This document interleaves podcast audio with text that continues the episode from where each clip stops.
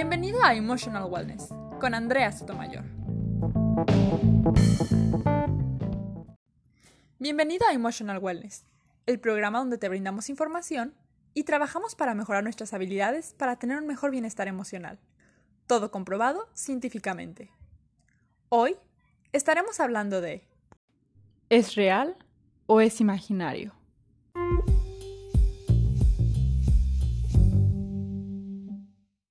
Hola a todos, ¿cómo están? Espero que se encuentren muy bien, que se encuentren de maravilla.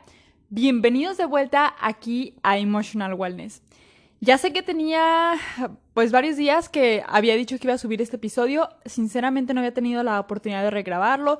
Lo hice para el video de YouTube. Ya sabes que en YouTube me puedes encontrar como Emotional Wellness-Andrea Sotomayor. No olvides suscribirte, no olvides compartirlo. Y es prácticamente lo mismo lo que digo allá en YouTube a lo que digo aquí en, este podcast. La diferencia es que lo tengo que regrabar por dos cosas, sinceramente. Eh, primero, pues porque tiene mucho ruido detrás, como mucho ruido de fondo.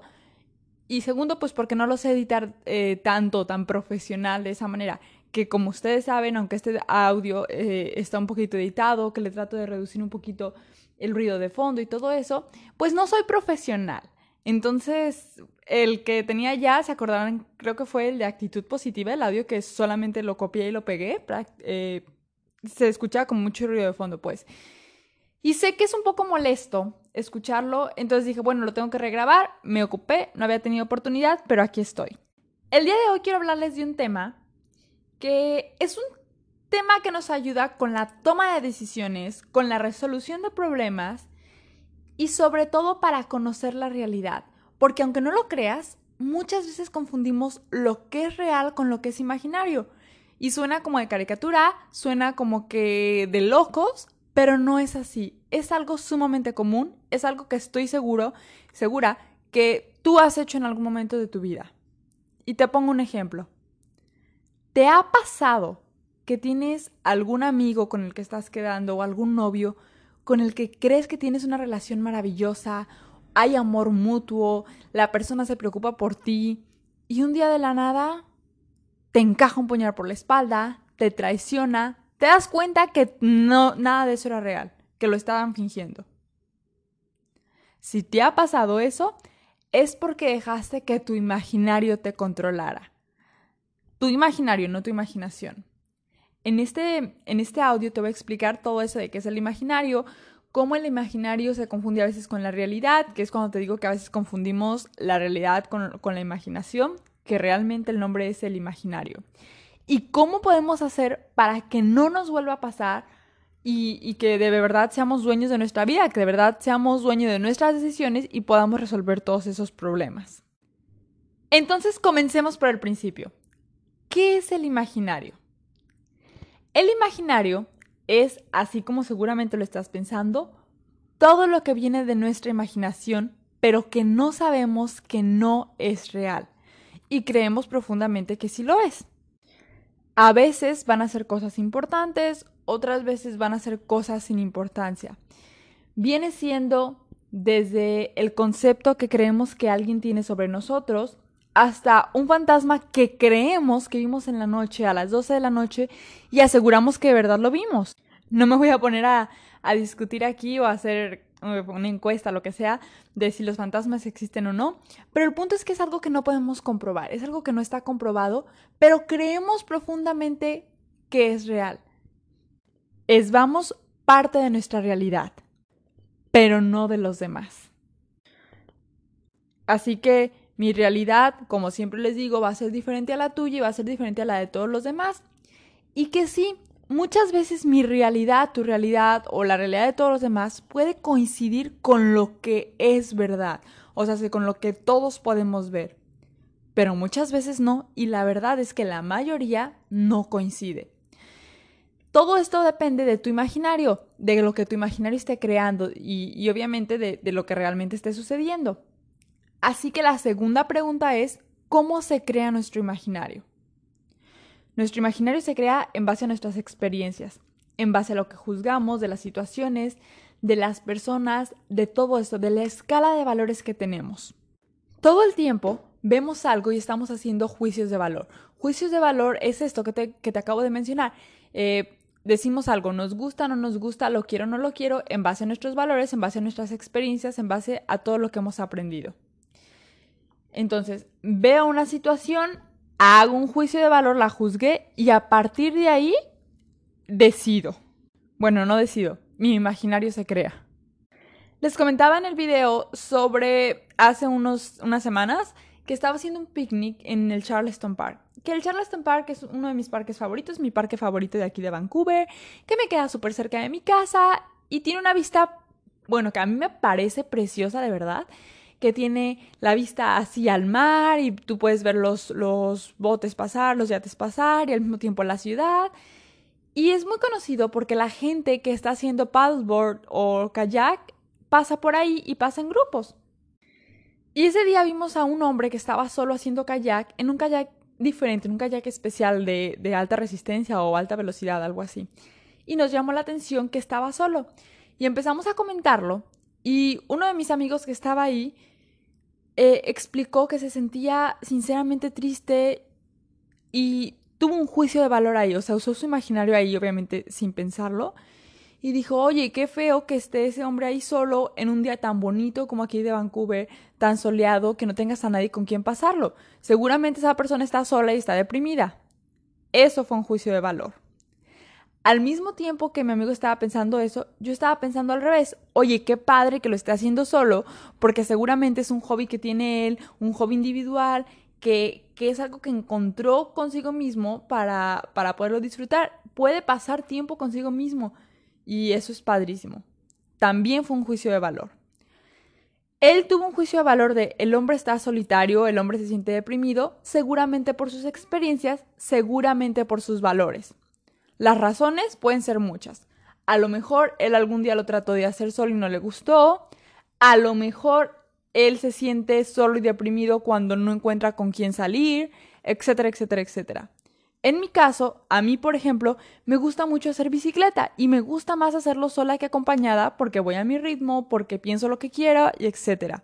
Entonces, utilicé yo mis experiencias, utilicé yo mis valores y usé un juicio de valor con una realidad que es completamente diferente a lo que mi amigo, que es una persona cercana a mí, estaba pensando. Y esto hace que entonces yo, cuando yo cuente esta historia, yo voy a decir, había una persona padrísima que estaba, eh, que estaba en, el, en el mar, estaba haciendo kayak sola y se encontró a sí mismo, etcétera, etcétera, etcétera. Y mi amigo va a decir, ay, me sentí muy triste ese día en el picnic. Ambos modificamos nuestras emociones por ese juicio de valor. Yo me sentí alegre, él se sintió triste. Y ambos expresamos esa situación de una manera diferente. Nuestra realidad cambió debido a ello. Obviamente este es un ejemplo sin importancia, es algo que no tiene relevancia alguna en la vida real, pero te quiero dar un pequeño ejemplo de cómo utilizamos nuestro imaginario y cómo cambiamos nuestra realidad según nuestros juicios de valor y según, según este, nuestras emociones. Pues hacemos un juicio de valor que cambia nuestras emociones y obviamente se da por el imaginario, para bien o para mal. Pero ¿qué tiene que ver todo esto con la toma de decisiones y la resolución de problemas? Muy fácil. Que quede muy claro que el imaginario cambia nuestra realidad y por lo tanto cambia nuestras emociones. Y acuérdate que siempre, absolutamente siempre, aunque lo neguemos, aunque no lo aceptemos, siempre nos manejamos por nuestras emociones. Así que cuando estamos indecisos sobre algo, es por nuestras emociones contradictorias cuando tenemos un problema que decimos, oye, ya le busqué y le busqué y le busqué y no lo puedo resolver, es que estamos sufriendo nuestro problema y es porque no estamos regulando nuestras emociones de la manera adecuada. Si quieres aprender a regular tus emociones y a utilizar tus emociones a tu favor, no te olvides de que el próximo 15 de julio vamos a iniciar con el curso online Emociones a mi favor. Ahí te enseño técnicas para poder regularlas, para que aprendas a utilizar las emociones a tu favor siempre y cada uno de los días de tu vida. Y viene prácticamente siendo lo mismo que incrementar tu inteligencia emocional y por lo tanto tu bienestar y tu felicidad. Eh, te voy a, eh, más bien, no te puedo dejar aquí la descripción, pero si entras a la página www.emotionalwellness.online En el apartado de cursos vas a poder ver toda la información de los cursos que tenemos. El curso se llama, te lo repito, Emociones a mi favor. Ahí puedes inscribirte, puedes ver más info o me puedes mandar directamente con cualquier pregunta que tengas o con tu nombre y tu, tu fecha de nacimiento para poderte inscribir al curso a mi Instagram que lo puedes encontrar como emotion.wellness, que es emotion.wellness. Entonces, las emociones deben de ser reguladas. Y una manera de regular nuestras emociones es descubriendo qué es real y qué viene siendo imaginario. Y aunque suena muy fácil, pues es muy complicado, ¿no? Porque ¿cómo te vas a dar cuenta que qué cosas son imaginarias si estás creyendo que de verdad son reales? Y te vas a dar cuenta también que muchas de las cosas que crees reales son imaginarias, no lo son. Es completamente parte de lo que es tu imaginario. Como por ejemplo cuando aseguramos que alguien nos quiere y después descubrimos que no. El chiste es averiguar que no nos quiere antes de que algo, algo nos alguien nos rompa el corazón, pues. ¿Cómo hacer para que tú controles el imaginario y que éste no te controle a ti? El paso número uno es hacer juicios de hecho. Los juicios de hecho es juzgar las situaciones o juzgar a las personas por las cosas que son objetivas, o se hace por las cosas que todos y cada uno de las personas pueden ver y pueden asegurar. Vamos, cosas tangibles. En el ejemplo que te daba de yo y mi amigo viendo al hombre haciendo kayak solo, lo único que es objetivo ahí es que hay un hombre haciendo kayak solo que si está solo y está deprimido o que si está contento y, y, se encontró a sí mismo, eso es otra cosa, eso es un juicio de valor. Hay un hombre en el Charleston Park haciendo kayak solo. El paso número dos es describir la situación solamente con los juicios de hecho. Voy a hacer juicios de hecho, voy a quitar todos los juicios de valor como ya te dije, pero ahora voy a describir la situación que puede ser mi problema, que puede ser eh, las opciones que tengo, por ejemplo, para tomar una decisión, lo que sea, solamente con los juicios de hecho, sin pensar en absolutamente nada más. De esta manera, mi problema se va a reducir como no tienes una idea, porque estoy controlando mis emociones y porque ya no estoy pensando en los 1500 factores o, o las 1500 opciones de cosas que pueden suceder en caso de. Cosas que, como ya te había dicho, por ejemplo, en el de actitudes positivas, en de actitud positiva, a veces nos volvemos expertos en ver cosas negativas o nos volvemos muy expertos en ver cosas positivas y se vuelve real. Entonces, describo mi situación, describo mi problema solamente con los juicios de hecho. El paso número tres es analizar tu problema nuevamente, pero con esa nueva descripción que tú hiciste. Yo te daba al, al, principio un ejemplo de las relaciones de pareja en las cuales pueden ser tóxicas o no, no son reales por cualquier razón.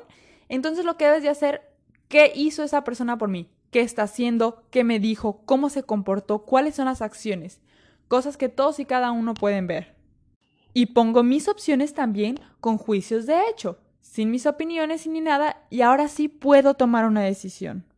Obviamente, como te digo siempre, esto es de práctica, al principio va a ser muy difícil, al principio vas a sentir todas tus emociones y todas tus opiniones ahí, o sea, tocándote una puerta y, oye, déjame entrar, déjame entrar, ponla aquí, ponle las opciones, ponla en la descripción.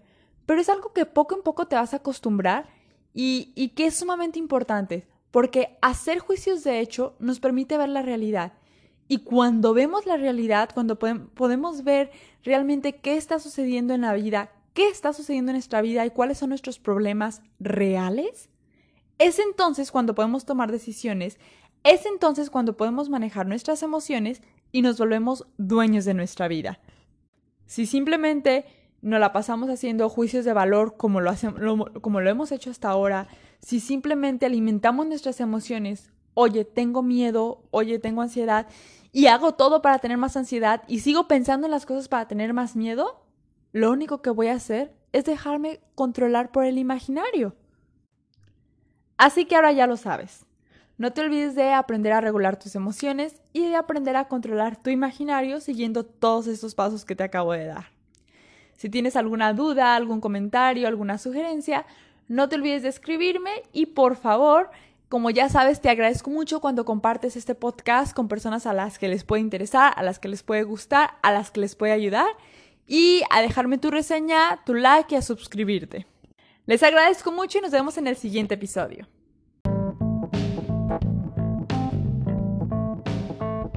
Si tienes alguna duda, comentario o sugerencia, te invito a que nos los mandes en nuestro Instagram, donde nos puedes encontrar como emotion.wellness. Yo soy Andrea Sotomayor y esto fue Emotional Wellness.